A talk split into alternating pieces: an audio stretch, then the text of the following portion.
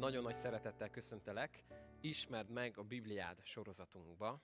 Hol járunk? Az Ószövetség utolsó előtti könyvénél. Remélem te is annyira izgatott vagy, mint én, hogy nem sokan rá fogunk térni az új szövetségnek a könyveire, de nem ugrunk, mert a Zakariás könyv, ami ma következik, az egyik legizgalmasabb profétikus könyv a Biblia. Nem a templom építés a csúcs, mert az egy fizikai dolog, hogyha a népnek a szíve még tisztátalan, akkor csupán egy templom építés ezt nem hozza helyre.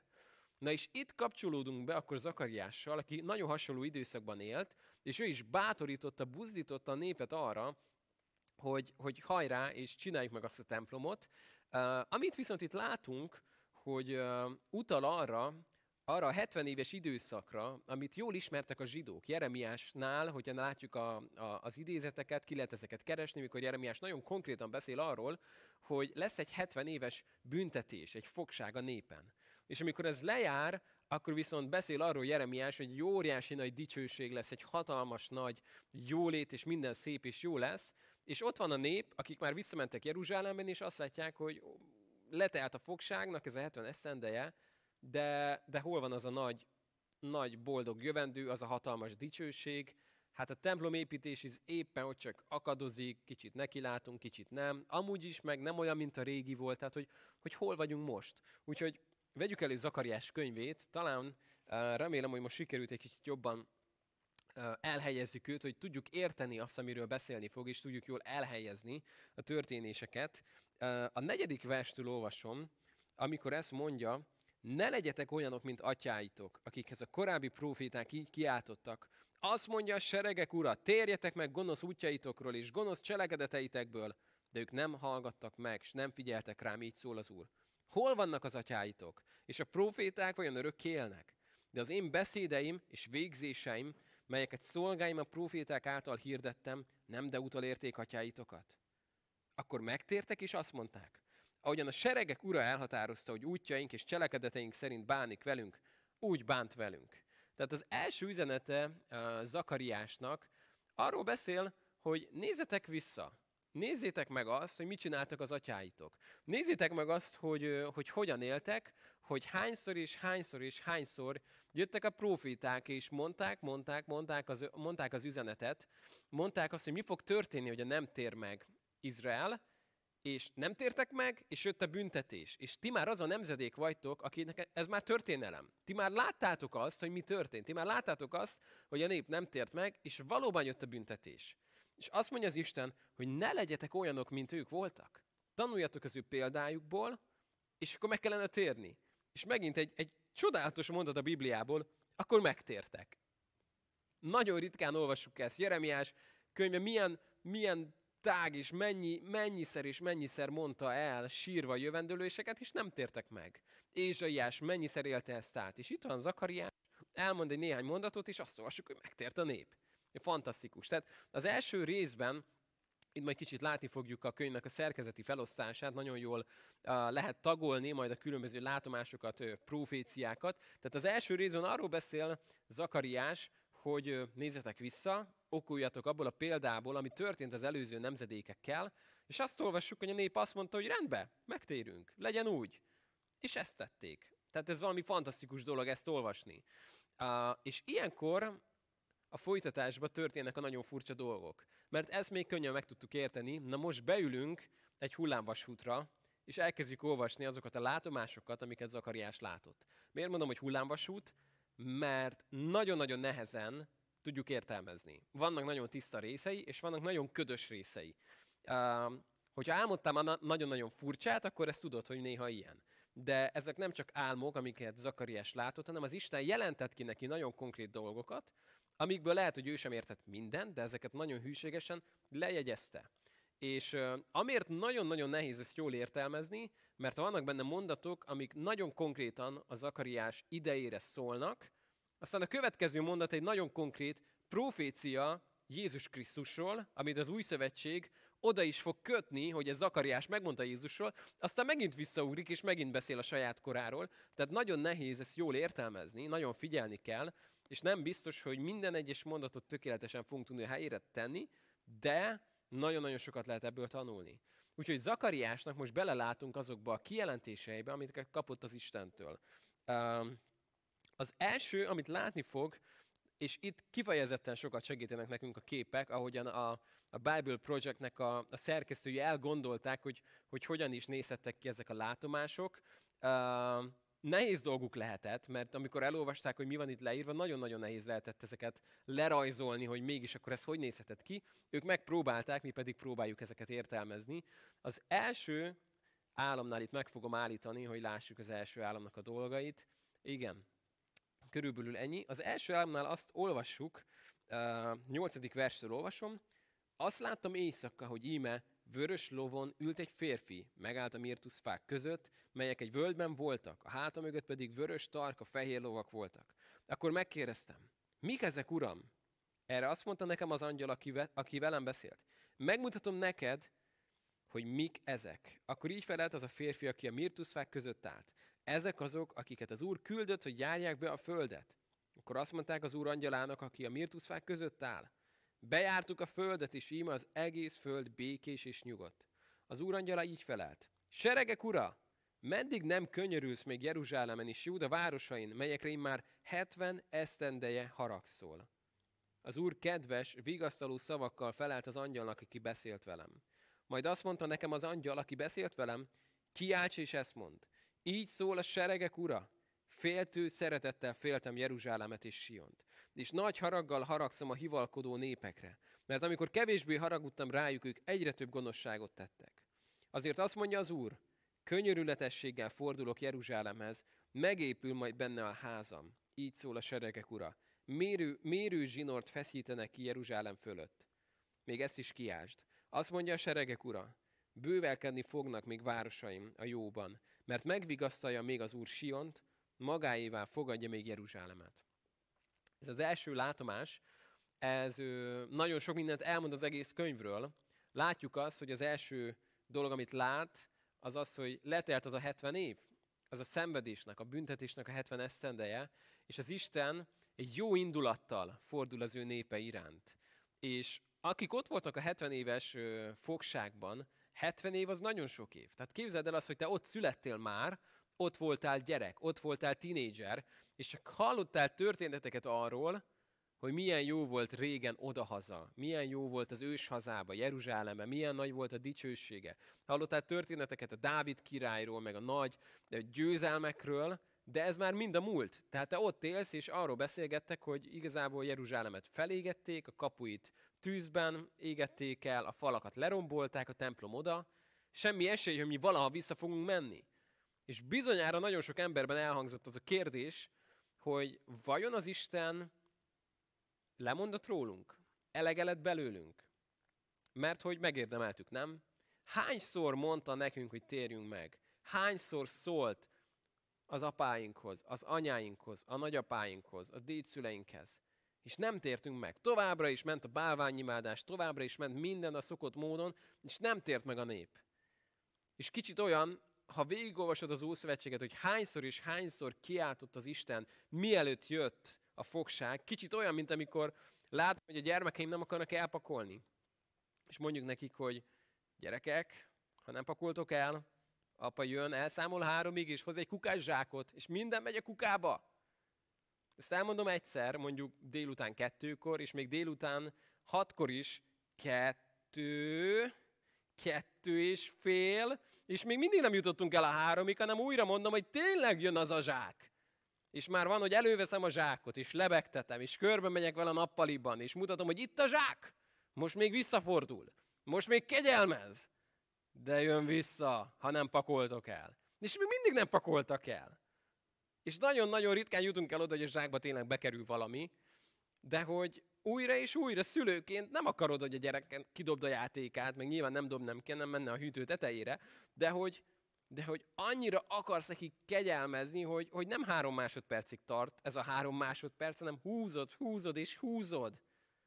És amikor mondjuk már az egyiket meg kell büntesd, akkor mondod neki, hogy nézd már a testvéredet, ott sír a sarokban, mert elvettem a játékát. Gondolj már arra, hogy ez történik veled is, mint hogy Isten mondja, hogy nézd meg a te testvéredet, mi történt már éjszakon.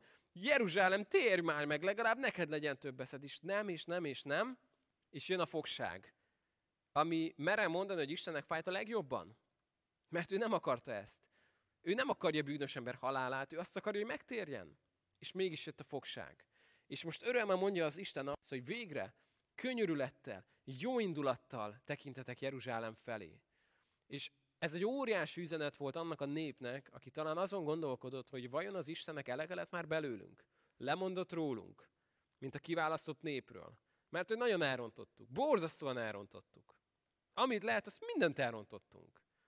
És teljesen, teljesen jogos lenne azt mondaná, hogy váltottam mostantól a perzsák az én népem. Círus király, meg az új Dávid. Teljesen jogos lett volna. És az Isten megerősíti a népet, hogy nem, letelt a büntetés, jó indulattal tekintek felétek. Nem fogunk minden látomást ennyire részletesen megnézni, de csak egy-egy mondatot hadd emeljek ki. A második fejezetben azt mondja a nyolcadik versben, mert mondom bizony, aki titeket bánt, az én szemem fényét bántja. Aki titeket bánt, az az én szemem fényét bántja. Nem tudom, hogy mente már valami bele a szemedbe. Én emlékszek gyerekkoromból néhány horrorisztikus történetre, mikor mindig kérték anyukámék, hogy vegyek fel szemüveget, ha biciklizek, soha nem tettem, és hogy mentem, mindig mentek bele a bogarak a szemembe. És azt gondoltam, hogy ez mindig csak kinyomom, és, és egy pillanat alatt kijön. Hát nem mindig így történt. Volt, amikor annyira fájt már, és nem tudtam kiszedni, hogy el kellett mennie a szemészetre. És jött a, jött a doktor, azt gondoltam, hogy majd ad egy szemcseppet, azt még talán kibírom, és látom, hogy van nála egy kis kanál. Mondom, nem, nem, nem, nem, nem, nem kell a kis kanál. De nem, nem lesz semmi baj, csak nézzél lefele. Hát ami ezután történt, az mindenkinek a képzeletére bírom, de borzasztóan rossz, amikor az embernek a szemét bántják. Amikor fáj a szemed, amikor begyullad, amikor nem tudsz rajta könnyíteni. És azt mondja az Isten, hogy aki titeket bánt, az az én szemem fényét bántja.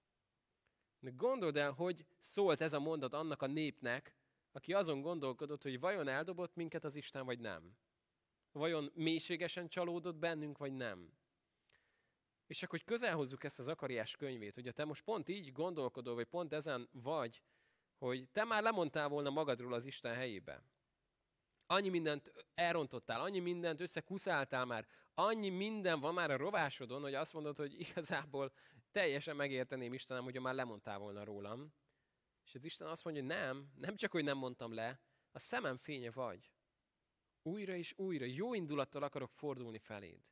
Úgyhogy a második látomásban, csak hogy azért egy kicsit lássuk, hogy mégis mikről van szó, uh, mi fog történni, azt látjuk majd, uh, csak kicsit próbálom bepörgetni sajnos, mert 14 fejezetre jut ugyanannyi időnk, mint kettő vagy három fejezetre az elmúlt időkben, szóval egy kicsit muszáj, hogy haladjunk. Tehát a második fejezetben szarvakat látott uh, Zakariás, a szarv, a, abban a korban, amikor a bika volt a, a minden, a legerősebb állat, az a hatalomnak, az erőnek a jelkép, és azt mutatja, hogy hogyan töri le ezeket Isten, azokat, akik, akik ellene támadtak a népének. És látott egy, egy asszonyt a vékában, aki, aki a gonoszságot szemlélteti, és az is elkerült. Tehát csodálatos képeken keresztül mutatja be. Jön majd megint a mérőzsinor, a harmadik fejezetben, vagyis a harmadik részben, és azt mutatva, hogy lesz helyreállítás, egy nagy tekercs megy végig az egész földön, az Istennek az igazságát képviselve, ami teljesen igazságot szolgáltat, és mindent a helyére tesz.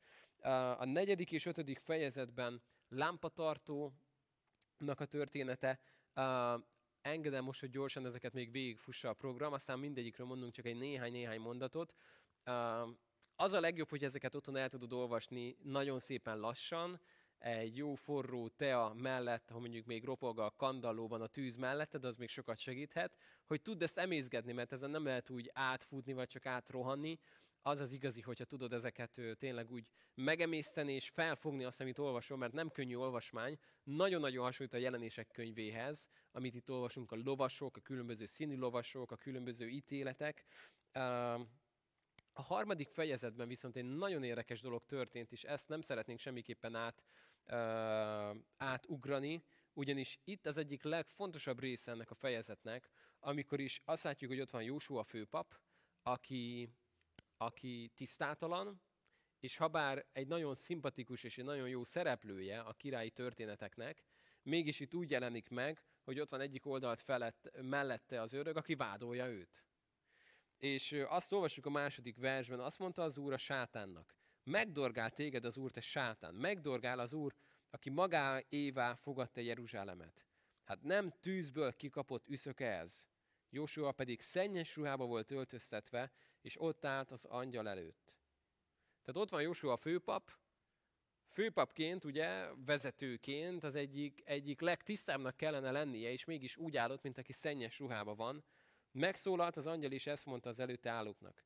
Vegyétek le róla a szennyes ruhákat. Majd ezt mondta neki, lásd, levettem rólad álnokságodat, és ünnepi ruhába öltöztetlek téged.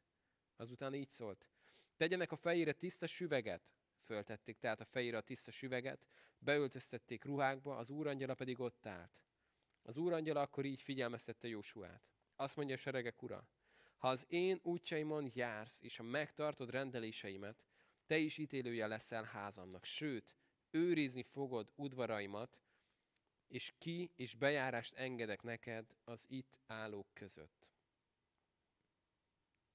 Ez egy nagyon-nagyon csodálatos rész, hogy az Isten megérinti Jósua főpapot, helyrehozza, megtisztítja. Ez nem csak a Jósuának a, az életét mutatja be, hogyan az Isten helyrehozza, hanem mutatja azt, hogy hogyan tudja megtisztítani az ő népét, hogyan akarja megtisztítani az ő népét a szennyes ruhától, hogyan akar egy, egy új szövetséget, amit mi már nagyon jól értünk az új szövetségi időkben. És itt van még egy nagyon érdekes dolog, utána azt olvassuk, Halld meg Joshua főpap, te és társaid, akik előtted ülnek, mert jelképet hordozó férfiak ezek. Íme bizony előhozom szolgámat, a sarjadékot. Sarjadék egy nagyon fontos szó Zakariás könyvében, és látni fogjuk azt, ahogyan néha jelképeken, Josuán, Zerubábelen keresztül nem csak a közeljövőről beszél Zakariás, hanem egy távol jövőről, egy olyan, egy olyan királyról, egy olyan uralkodóról, aki mindent helyreállít. Azt olvassuk, mert íme ez a kő az, melyet Joshua elé helyeztem. Ezen az egy kövön hét szem van. Íme, én faragtam annak faragványait. Így szól a seregek ura. És eltőlöm a föld álnokságait egy napon. Azon a napon, így szól a seregek ura, mindenki meghívja majd fele barátját, szőlője és fügéje alá. Nagyon drága ígéretek ezek, amik nem csak arról szólnak már, hogy felépül a templom, és akkor majd jönnek a falak is Nehémiással, hanem ezek már nagyon előre tekintenek. És most kicsit csak, hogy haladjunk az idővel, kicsit ö, ugorgatni fogunk itt a látomások között. Kiemelek néhány kulcsmondatot, amit jó, hogy nagyon mélyre tudunk ö, magunkba zárni. Amikor megint Zakariás nem értette, hogy mi az, amit lát, akkor a hatodik verstől azt mondta neki az úr, ő így felelt nekem, ez az úr beszéde Zerubbábelhez. Nem erővel, sem hatalommal, hanem az én lelkemmel. Ezt mondja a seregek ura. Ki vagy te nagy hegy, síksággá leszel Zerubbábel előtt. Ő kihozza a zárókövet, és közben ilyen kiáltás hallatszik. Áldás, áldás reá. Majd így szólt hozzám az úr szava. Zerubbábel keze vetette meg a ház alapjás, az ő keze fejezi majd be. Akkor megtudjátok, hogy a seregek ura küldött el engem hozzátok. Mert akik csúfolták a kicsiny kezdetet, örülni fognak, ha meglátják Zerubbábel kezében a zárókövet. Miről van itt szó? Arról, mikor elindul a templom építés, sokan kigúnyolják ezt a kicsiny kezdetet. Nem olyan, mint a régi, nem is olyan, milyen lassan indul, hát lassan már húsz év kell, hogy felépüljön, hát és, és, és le lehetett volna ezt nagyon uh, szólni, nagyon le lehetett volna húzni. És azt mondja, hogy még azok is, akik csúfolták a kicsiny kezdetet, na azok is örülni fognak a végén. Ez nagyon érdekes, hogy nem azt mondja Isten, hogy na azok, akik csúfolták a kicsint, na majd jól meglakolnak hanem még azok is örülni fognak a végén. Mert egy olyan jó időszak következik, egy olyan békesség. De mi ebből nekünk ma az üzenet, hogy amire az Isten elhív, lehet, hogy nagyon kicsibe kell elkezd. Lehet olyan kicsibe, hogy kicsúfolnád saját magad. Hogy ennyi? Ennyivel kezdem? Hát ez semmi. Ilyen lassan haladok? Hát ez semmi. De hidd el azt, itt azt mondja, hogy Zerubábel elkezdte az alapot, és majd berakja a zárókövet is. Azt mondja az új szövetség, hogy aki elkezdte bennetek a jó munkát, az el is végzi majd Krisztusnak a napjára. És most kicsit megint ugrunk egyet. Itt a vékáról már beszéltem egy néhány mondatot. A hatodik fejezetben egy koronát raknak majd Josua főpapnak a fejére, és azt mondja a 12. vers, így szólj neki, ezt mondja seregek ura, íme egy férfiú, akinek sarjadék a neve, mert kihajt a helyéről, és ő építi föl az Úr templomát. Mert ő fogja felépíteni az Úr templomát, és nagy lesz a méltósága. Trónra ül, és uralkodni fog. Mellette pap is lesz a trónon, és békesség tanácsa lesz kettőjük között. Itt beszél nyilván először is arról, akiről beszél, akiről egyértelműen beszél Jósuáról, de érezzük azt, hogy ez egy kicsit többet is mond. Kicsit talán előre is mutat, és, és, és talán utal arra a Jézusra, aki majd ezt valóban meg fogja tenni, aki nem csak egy rövid időszakig, egy rövid jó időszakig éli ezt át, hanem aki örökkön örökké fog uralkodni, és akinél tényleg a királyi hatalom és a papi tekintély egy személybe teljesen, tökéletesen a helyére kerül. A hetedik fejezetben egy nagyon érdekes kérdéssel jönnek majd, és itt megint egy kicsit hagyjuk, hogy, hogy utolérjen minket a videó. Egy nagyon érdekes kérdéssel jönnek ö, oda a zsidók Zakariáshoz, és azt kérdezik tőle, hogy most uh, igazából kell folytassuk azt a bőjtöt, amit tettünk az előző időszakban? Uh, kell, hogy megtartsuk ezeket az időket? Uh, miről van itt szó? Lehet, hogy nem nagyon értenénk, hogy most ez milyen bőjt, vagy ez, ez melyik előírt bőjtről van szó. Arról van itt szó, hogy a fogság ideje alatt uh, nagyon egyszerű a dolog, igenis ide érkeztünk a videónkban is, nagyon egyszerű a, a történés. Mivel a nép fogságban volt, ezért uh, nyilván a fogság miatt borzasztó rosszul érezték magukat, hiszen fogságban voltak. És a fogságban gyászolták azt, amit elvesztettek. Gyászolták Izraelt, Jeruzsálemet, és voltak idők, amikor erre bőjtel is emlékeztek, megszaggatva magukat, megsonyargatva a testüket. És a hetedik fejezetben először arról beszél majd Zakariáson keresztül Isten, hogy igazából nem az számít, hogy most ez a bőjt a helyén van-e vagy nincs, hogy tartózkodtok az ételtől, vagy nem fizikailag, hanem sokkal mélyebb dolgokról beszél, amikor azt mondja, így szól a seregek ura, 9. vers, igazságos ítélettel ítéljetek, szeretetet, könyörületességet gyakoroljon mindenki a fele barátjával. Az özvegyet és az árvát, a jövevényt és a szegényt ne zsákmányoljátok ki, és ne gondoljátok gonosz szívetekben egymás ellen. Arról beszél itt Isten, hogy ti kérdeztek engem a bőjtről, hogy most tartsuk-e meg, vagy ne. Én meg egy kicsit komolyabb dologról kérdeznélek titeket, hogy engem nem az érdekel, hogy valami vallásos szertartás így vagy úgy történik-e éppen jelenleg, hanem sokkal jobban érdekel az, hogy mi van a szívetekben. Hogy gondoltok-e rosszat a másikról, hogy igazságosan uh, éltek-e, hogy, hogy szeretetet, könyörületességet tanúsítotok egymás iránt. És ennek egy fantasztikus példája Jézus példázatában az a pap, az a lévita, aki látva a bajba jutott embert, nem segítettek rajta, mert mentek lehet, hogy éppen szolgálni. Lehet, hogy éppen azon voltak, hogy ők nehogy rituálisan tisztátalanakká legyenek, hogy itt egy véres ember van, egy halott ember van, nem akarnak belekeveredni egy ilyen dologba, mert ők épp most lehet, hogy épp a templomba tartanak. És itt arról beszél az Isten, hogy könyörületességet, szeretetet akar. Hósásnál olvastuk, hogy ez kívánja az Isten, nem áldozatot, nem az égő áldozatokat, hanem szeretetet kíván. És ezt látjuk itt, hogy az Isten azt mondja, hogy rendben, felépül egy templom, egy fizikai templom, ami nagyon jó, mert kell, hogy foglalkozzatok az Úr házával. Rendben, beszélünk bőjtről, meg beszélünk különböző liturgiáról, de ott mélyen sokkal fontosabb dolgok jönnek fel. Van szeretet? Van könyörület? Mit gondolsz a másikról? Milyen szívvel vagy felé? És utána meg arról beszél, majd később visszatér ennek a bőjtnek a kérdésére a könyvön belül, hogy, hogy Isten azt akarja, hogy ünnep legyen. Most már vigadozás és újongás legyen, és ne gyászolnotok kelljen azt, amit elveszítettetek, hanem megteljen a szátok újra nevetéssel. Megyünk tovább, és a nyolcadik fejezetben egy nagyon boldog jövendőről beszél az Isten. És azt fogja elmondani Zakariásunk keresztül, hogy valami nagyon-nagyon-nagyon-nagyon szépet tartogat, valami, valami csodálatosan szépet, de amint láttunk a kivetítésben is, ha, ha Izrael megtartja az ő részét. Tehát Isten elmondja, hogy mi történhetne, mi lehetne a jövendő, akkor, hogyha az ő népe megtartja ezt, hogyha ebbe hűségesek lesznek. És itt van egy nagyon-nagyon-nagyon erős feltétel, az, hogy a nép hogy fog ez reagálni. Azt mondja a nyolcadik fejezet elején a második verstől, azt mondja seregek ura, féltő szeretettel féltem Siont, és nagy haragra gerjedtem féltékenységemben. Azt mondja az Úr, visszatérek a Sionra, és Jeruzsálem közepén lakozom. Akkor Jeruzsálemet a hűség városának fogják hívni, a seregek urának hegyét pedig Szent hegynek. Azt mondja a seregek ura, ülnek még ak férfiak, asszonyok Jeruzsálem terein, és mindegyiknek bot lesz a kezében, napjaik sokasága miatt. A város terei megtelnek fiúkkal, lányokkal, akik játszadoznak a tereken. Azt mondja a seregek ura, bár ez csodának tűnik a nép maradékának a szemében azokban a napokban, de vajon az én szememben is csoda lesz-e? Azt mondja az Isten, ezt meg tudom tenni. Meg tudom tenni azt, hogy nem csak túléltek és néhány évet éltek itt, hanem telve lesznek a terek idős emberekkel, akik megélik az idős kort. És telve lesznek a terek fiatalokkal, akik ott játszadoznak. Ez most nekünk is fantasztikusan hangzik, nem? Egy tér, ami telve van emberekkel, és mindenki jól érzi magát, és boldog.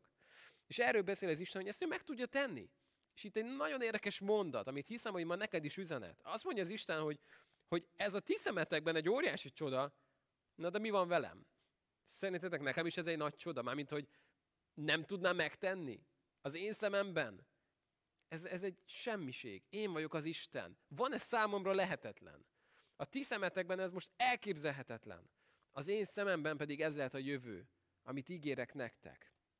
És azt mondja, uh, most már nem átok lesz Izrael, hanem 13. vers, áldássá lesztek. Ne féljetek, erősítsétek meg kezeiteket. Uh, újra jót teszek veletek, mondja majd később. Ez, ezeket tegyétek, 16. vers. Mondjon igazat mindenki fele barátjának. Igaz és tökéletes ítélettel ítéljetek kapuitokban.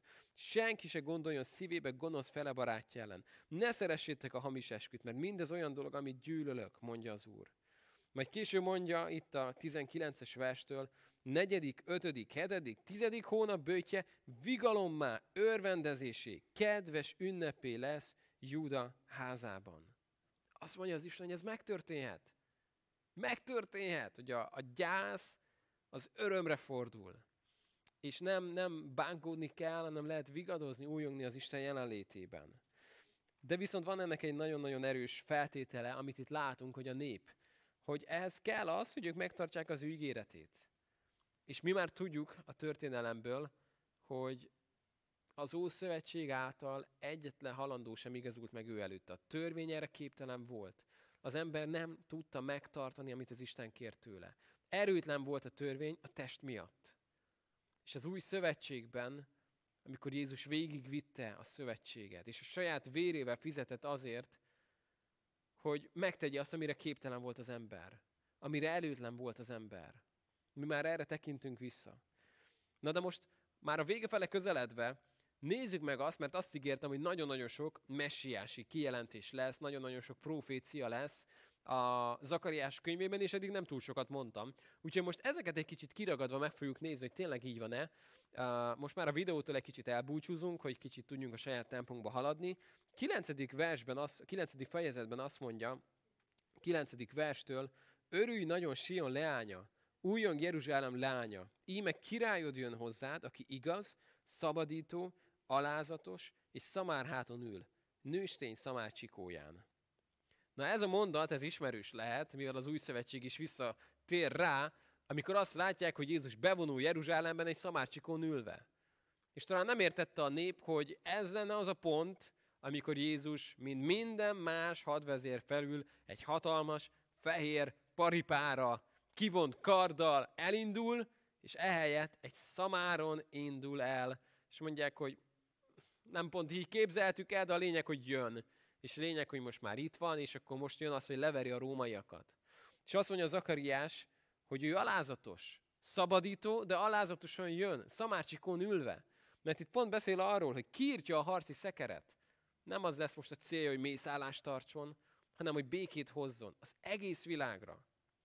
Jézus korában nem így képzelték, úgy gondolták, hogy békét hozzon Izraelbe, azon keresztül, hogy lemészárolja mondjuk a rómaiakat. De az Istennek más volt a terve. Aztán nézzük a következőt, amit teljesen Jézusra utal. A 16. versben azt mondja, megsegíti őket az Úr, az ő Istenük azon a napon. Ő tereli népét, mint egy nyájat, és mint korona égkövei úgy ragyognak földjén. Ó, mi nagy az ő jósága, és mi nagy az ő szépsége. Elkezd olyan képeket használni Zakariás erről az eljövendő királyról, aki a király szerepe mellett egyszer egy jó pásztor, aki ott van, tereli a népet olyan helyre, ahova kell, és elkezd olyan képeket használni, amikor arról beszél, hogy ez a pásztor akár az életét is adná e- ezekért a juhokért. Nagyon sok biblia kutató akár ide visszaköti Jézusnak azokat a beszédeit, mikor Jézus azt mondja, hogy én vagyok a jó pásztor. A jó pásztor életét adja a juhokért. És azok a zsidók, akik jól ismerték Zakariás könyvét, már itt kapcsolhattak, hogy, hogy nem ez az első hely, hogy valaki jó pásztorról beszél, aki tereli a népet, aki ott van a nép előtt, aki, aki helyes módon tereli és pásztorolja őket. És ezt látjuk itt a kilencedik uh, részben. A tizenegyedik részben megint nagyon erőteljes példákat látunk, amikor a tizenkettedik verstől azt olvassuk, azt mondtam nekik, ha jónak látjátok, adjátok meg béremet, ha pedig nem, tartsátok azt vissza. 30 ezüstben fizettek béremül. Akkor ezt mondta nekem az úr, dobd a fazekas elé. Nagy jutalom ez, melyre engem becsültek. Itt megint nyilván van egy alapjelentés, amit átélt Zakariás, amiről beszél, de mégis nagyon-nagyon könnyű összekötni ezt a 30 ezüstöt azzal a 30-al, amit Júdás kapott Jézusért, amennyire becsülték Jézust. Amikor ezt olvassuk, hogy itt van ez a 30 ezüst pénz, melyre engem becsültek.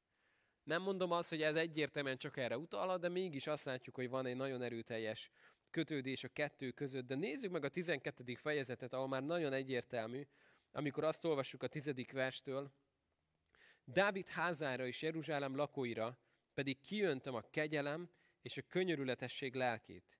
És rám tekintenek, akit átszögeztek, és akit úgy siratnak, ahogyan egyetlen fiút gyászolják, és úgy keseregnek miatta, ahogyan az első szülött miatt keseregnek.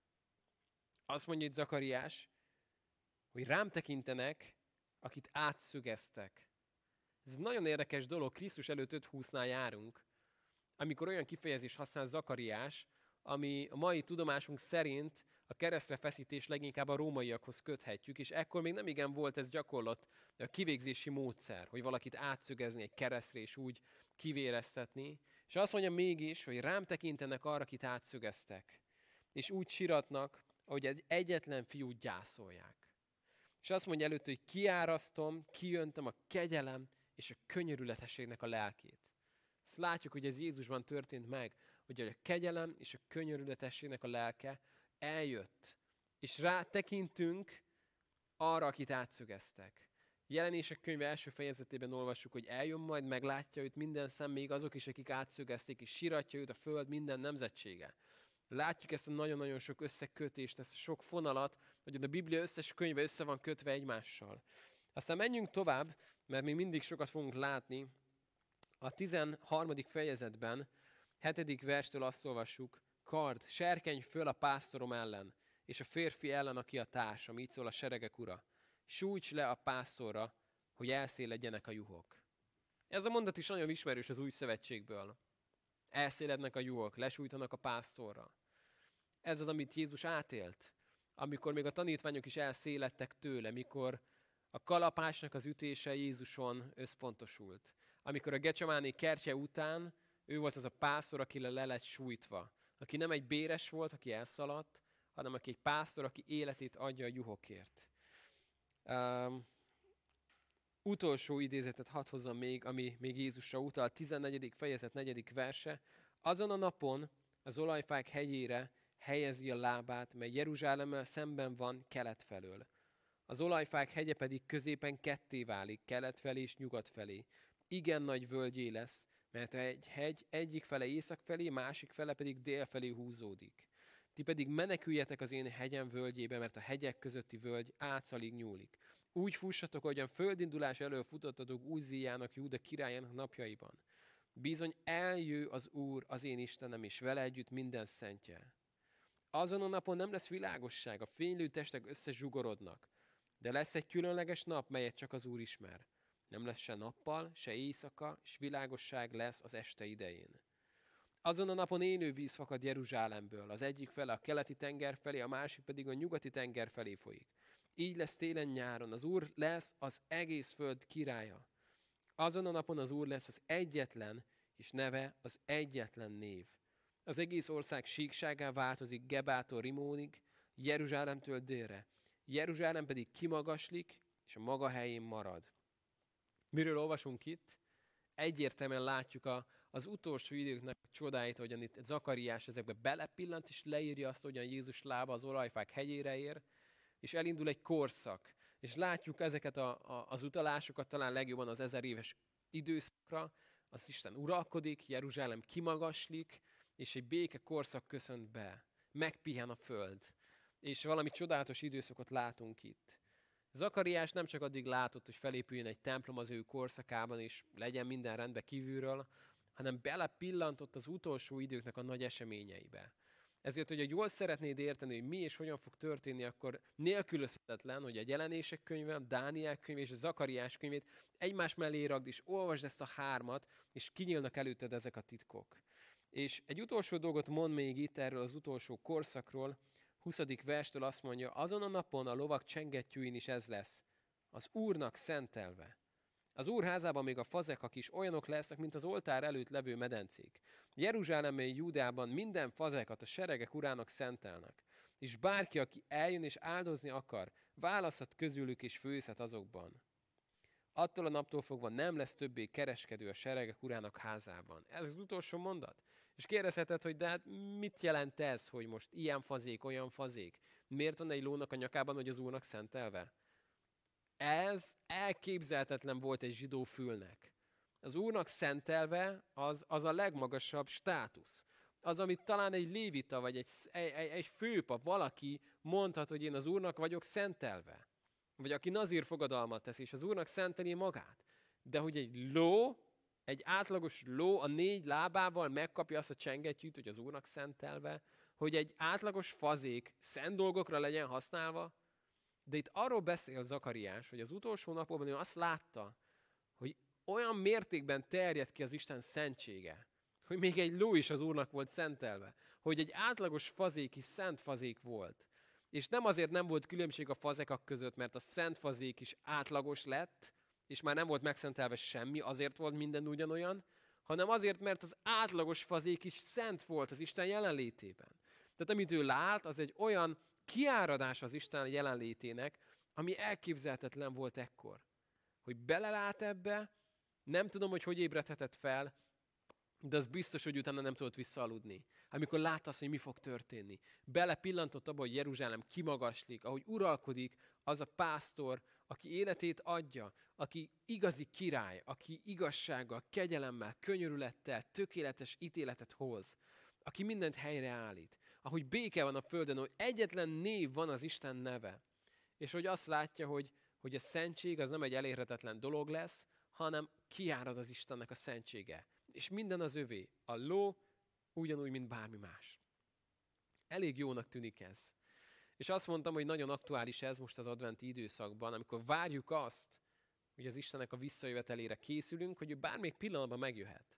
Nem decembernek ez a néhány hete az advent, az egész életünk az advent, ez a néhány nap, amikor különösen talán erre gondolunk, vagy erről beszélünk, de ugyanúgy advent február, március, április, nyárnak a legmelegebb napja, mert várjuk azt, hogy el fog jönni. Hogy amiről itt beszél Zakariás, az neki egy nagyon távoli jövő volt, nekünk már szerintem egy nagyon közeli jövő, ami bármikor megtörténhet. Hogy tényleg kinézel az ablakon, és azt látod, hogy az Úr eljött. Hallasz egy furcsa hangot, és tudod, hogy ez nem, nem egy bekapcsolt tévéből jön, hanem érzed bent a szívedbe, hogy ez egy olyan ismerős hang, amit még soha nem hallottam, de ismerős. Ez, ez a hasonló hangja, ez valahogy, valahogy tudom, hogy ez mi. És készülsz arra, hogy mész az Istenhez. Úgyhogy szeretnélek arra hívni, hogy legyél készen erre a napra. És amiről itt beszél Zakariás, hogy ezt Isten nem erővel és nem hatalommal, hanem az ő lelkével akarja megtenni. És hidd el azt, hogy aki téged bánt, az az ő szeme fényét bántja, hogy értékes vagy neki, hogy drága, hogy becses vagy neki.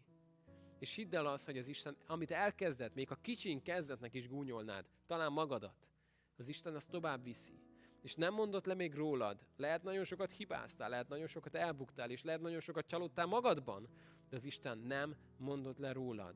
Ahogyan jön a helyreállítás, a fogság után, és az Isten azt mondja, hogy lesz még itt mérőszalag, lesz még itt helyreállítás. A te életedben is. Gondolj el a szalagra, Isten dolgozni akar rajtad.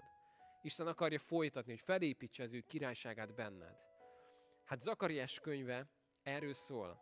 Nagyon-nagyon nehéz volt csak néhány mondatot olvasni, mert így talán nehéz értelmezni a különböző látomásokat. Így pont arra bátorítlak most, hogy egy jó kis esti olvasmány ez a 14 fejezet, hogy végigolvasod a legelejétől a legvégéig, és, és engedd meg azt, hogy az Isten mélyre vigyez benned, hogy meglásd ezeket a kincseket, ezeket a kinyilatkoztatásokat, amik nagyon érdekesek, mert a mi jövőnkről is szólnak. Sok minden nekünk már múlt, amíg beigazolódtak Jézusnál az első, eljövet, első eljövetelekor, sok minden még most fog megtörténni.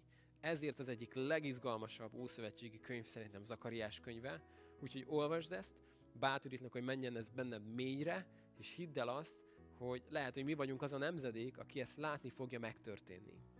Úgyhogy szeretnék most ezzel elbúcsúzni, és arra kérlek, hogy amikor itt befejezzük egy imával, akkor, akkor enged, hogy Isten ezt mélyre vigye benned. Ne csukd még egyből be a Bibliádat, olvasd, olvasgasd egy kicsit, és, és lapozgasd, és hagyd, hogy Isten, aki ihlette ezeket a mondatokat, aki adta ezeket a látomásokat Zakariásnak, ő tudja neked magyarázni, úgy, ahogy most neked azt értened kell. Isten, én hálát adok azért, hogy úgy olvashatjuk Zakariás könyvét, hogy a szerző, te magad, az itt vagy velünk. És ezért te magyarázod nekünk, elmondod, és, és amit tudnunk kell, azt megértheted velünk. Köszönöm azt, hogy, hogy a szemet fénye lehetünk. Én köszönöm azt, hogy nem mondasz le rólunk. Én köszönöm, hogy, hogy újjá építesz. Én köszönöm azt, hogy, hogy kegyelemmel, könyörülettel, irgalommal vagy, és köszönöm, hogy a te szentséged úgy fog kiáradni erre a földre, ahogy még soha. Hálásak vagyunk Jézusért, az eljö, első eljövetelért, azért, amikor, amikor az életét adta a juhokért. Köszönjük, Uram, azt, hogy, hogy ezt a hatalmas árat megfizetted. És köszönöm, hogy van egy második eljövetel, ami, ami nem szamárcsikon lesz, és nem, nem olyan körülmények között, mint az első, hanem hatalommal, és szentséggel, és dicsőséggel, és alig várjuk már, hogy ezt átélhessük. Szeretnénk, Uram, hűségesek lenni, szeretnénk készen lenni és várni téged, hogy amikor eljössz, akkor magad mellé vehess minket. Jézus nevében. Amen. Bármennyire hihetetlen, ha élünk, és az Úr is úgy akarja, egy hét múlva, ugyanitt, ugyanekkor az Ószövetség utolsó könyvével fogunk foglalkozni.